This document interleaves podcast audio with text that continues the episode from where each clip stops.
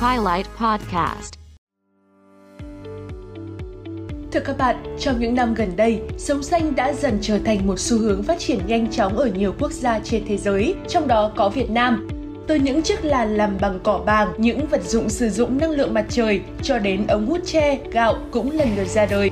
Theo đó, ý thức lựa chọn tiêu dùng những sản phẩm an toàn cho sức khỏe và thân thiện với môi trường cũng ngày một nâng cao.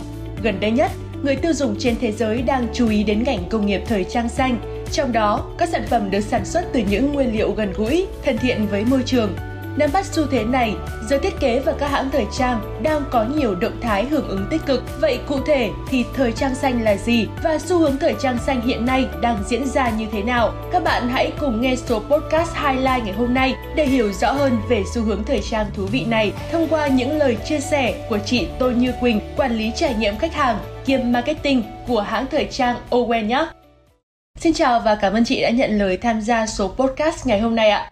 Xin chào MC, chào các bạn thính giả đang nghe chương trình. Mình là Quỳnh, tại là trưởng phòng marketing và trưởng phòng trải nghiệm khách hàng của nhãn hàng thời trang Nam Owen. Thì ờ, rất là cảm ơn chương trình đã mời Quỳnh và để có cái dịp, ờ, có cái cơ hội được chia sẻ những cái thông tin đang đúng cái xu thế của ờ, rất nhiều người quan tâm là về thời trang xanh. Vâng thưa chị, Owen là một trong những doanh nghiệp tiên phong vào lĩnh vực chuyển đổi xanh ngành dệt may. Vậy với chị thì những sản phẩm như thế nào được gọi là thời trang xanh và những sản phẩm đó thì cần đảm bảo những tiêu chí gì ạ? Ừ, tiêu chuẩn về phần thời trang xanh ấy thì nó không chỉ là tiêu chuẩn của nhãn hàng oem hay là tiêu chuẩn của cá nhân mình đưa ra mà nó là tiêu chuẩn chung thì thường đối với những sản phẩm mà được coi là thân thiện môi trường thời trang xanh ấy, thì nó sẽ có những cái đảm bảo khoảng 3 tiêu chí quan trọng. Đầu tiên là nó phải có yếu tố an toàn đối với sức khỏe của người sử dụng. Thứ hai là liên quan các nguyên liệu cấu tạo nên sản phẩm thì phải có yếu tố là thân thiện với môi trường và không gây hại đến tự nhiên. Và cái thứ ba là sau khi sử dụng thì sản phẩm có thể tái chế hoặc là phân hủy một cách an toàn. Nó trái ngược hoàn toàn với hình ảnh của những cái là fast fashion, làm mưa làm gió của những năm trước mà chúng ta đều biết. Dạ vâng ạ. Vậy thì với những tiêu chí đã nhắc ở trên thì chị có thể giới thiệu một số sản phẩm tiêu biểu trong xu hướng thời trang xanh mà Owen đã cho ra mắt công chúng được không ạ? Và nếu được thì ờ, em cũng như là nhiều thính giả cũng thắc mắc rằng là những trang phục đó thì được làm từ những nguyên liệu gì trong tự nhiên ạ? Một điều cũng khá là vui và tự hào đấy là Owen là một nhãn hàng mà có sự tiên phong về thời trang xanh và đang dẫn đầu trong xu thế về thời trang xanh, thời trang nam hiện tại. Là ở Owen hiện tại thì đã có gần 10 cái ờ, nguyên liệu xanh được ứng dụng để cho ra mắt với lại khách hàng. Nó có đa dạng từ rất là lâu rồi thì những sản phẩm như là từ bamboo là từ cây tre hay là vỏ sò vỏ hàu thậm chí là ngải cứu rồi sợi sen rồi bã cà phê vân vân. Và gần đây ấy, cũng ra mắt một cái dòng là dòng sơ mi trắng tái chế. Vâng chị Quỳnh thân mến, với những cái ưu điểm vượt trội đó thì không biết rằng là giá thành của những sản phẩm thời trang xanh sẽ dao động trong khoảng bao nhiêu ạ? những sản phẩm thời trang xanh thì về nguyên tắc nó sẽ cần có những cái công nghệ tiên tiến và nó được xử bởi vì nó phải xử lý mà. Và trên nhãn các nhãn hàng trên thế giới á, cũng những cái bộ sưu tập mà dành cho thời trang xanh thì đâu đó người ta cũng định giá nó cao hơn so với những sản phẩm thông thường khác. Tuy nhiên đối với như uh, trực quan như ở Owen thì cũng rất mong muốn là những cái sản phẩm thời trang xanh được tiếp cận phổ biến hơn với khách hàng với người tiêu dùng. Nên hiện tại cái mức giá nó đang không cao hơn các sản phẩm khác và nó dao động như sơ mi trắng thì nó chỉ rơi đâu đó là 399.000 cho một sản phẩm sơ mi trắng đầy đủ các tính năng từ việc là ít nhăn, mặc rất là dễ chịu rồi form dáng không khác gì một sản phẩm là 6 700 ngàn cả với mức giá như vậy thì chắc hẳn là chất lượng của các sản phẩm thời trang xanh cũng sẽ có những khác biệt so với các trang phục sử dụng nguyên liệu truyền thống có đúng không ạ? Vậy thì chị có thể cho chúng em được biết rằng là điểm khác nhau cơ bản giữa việc sử dụng sản phẩm thời trang xanh với các sản phẩm thời trang thông thường được không ạ? Ừ. Ờ, các sản phẩm về thời trang xanh thì nó có hai yếu tố đúng không ạ? Thời trang và xanh. Thời trang thì nó vẫn phải là một sản phẩm như một bộ quần áo, một món đồ thì nó vẫn phải mang cái yếu tố về phong cách, về thẩm mỹ.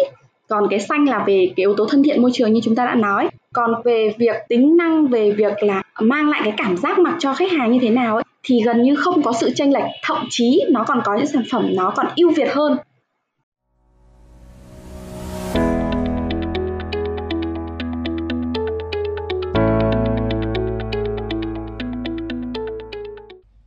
thời trang xanh là việc sử dụng những nguyên liệu từ tự nhiên, có thể là sợi cà phê này, sợi sen, sợi uh, vỏ sò hay thậm chí là các loại rác thải như là chai nhựa, quần áo cũ. Vậy thì với việc sử dụng những cái nguyên liệu như thế để làm trang phục thì nó có gặp những cái khó khăn nào trong quá trình sử dụng và bảo quản hay không ạ?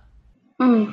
ừ như cái quá trình lúc nãy là mình chia sẻ thì để sản xuất ra một sản phẩm từ nguyên liệu xanh nó không đơn giản. Trên thị trường hoặc một vài nhãn trên thế giới về sản phẩm nguyên liệu tự nhiên ấy, thì đâu đó nó cũng sẽ có những cái lưu ý. Ví dụ như là trong câu chuyện là giặt máy tốc độ của vòng quay máy hay là ờ, dùng nước nóng hay là quá trình là ủi nhiệt độ như thế nào thì nó sẽ tùy từng đặc tính của cái nguyên liệu đầu vào là cái gì thì đều có nhà sản xuất sẽ có những cái khuyến cáo nhất định.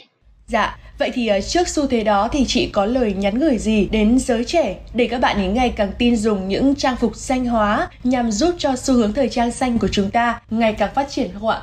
Câu chuyện về việc sử dụng những cái sản phẩm thời trang xanh ấy, nó thực sự là một cái đóng góp cho cả một cái tương lai về phía sau của của chính chúng ta và của thế hệ về sau. Trong câu chuyện là góp phần bảo vệ cái môi trường này, mỗi một cái hành động nhỏ bằng việc chúng ta sử dụng thêm, kéo dài cái vòng đời sản phẩm nó ra, thay vì chúng ta mặc khoảng một, hai lần chúng ta bỏ luôn hoặc chúng ta đâu đó bỏ ra bãi rác, thì bây giờ chúng ta tìm cách chúng ta tái chế. Nó cũng đã là một hoạt động có thể coi là hoạt động xanh hóa, là hoạt động giúp cho đóng góp cho cái việc bảo vệ môi trường rồi. Vâng, xin cảm ơn những lời chia sẻ của chị Tô Như Quỳnh. Như vậy thì có thể thấy rằng là thời trang xanh không chỉ là một xu hướng mà nó còn là một lối sống tốt giúp bảo vệ môi trường và cũng bảo vệ chính bản thân chúng ta.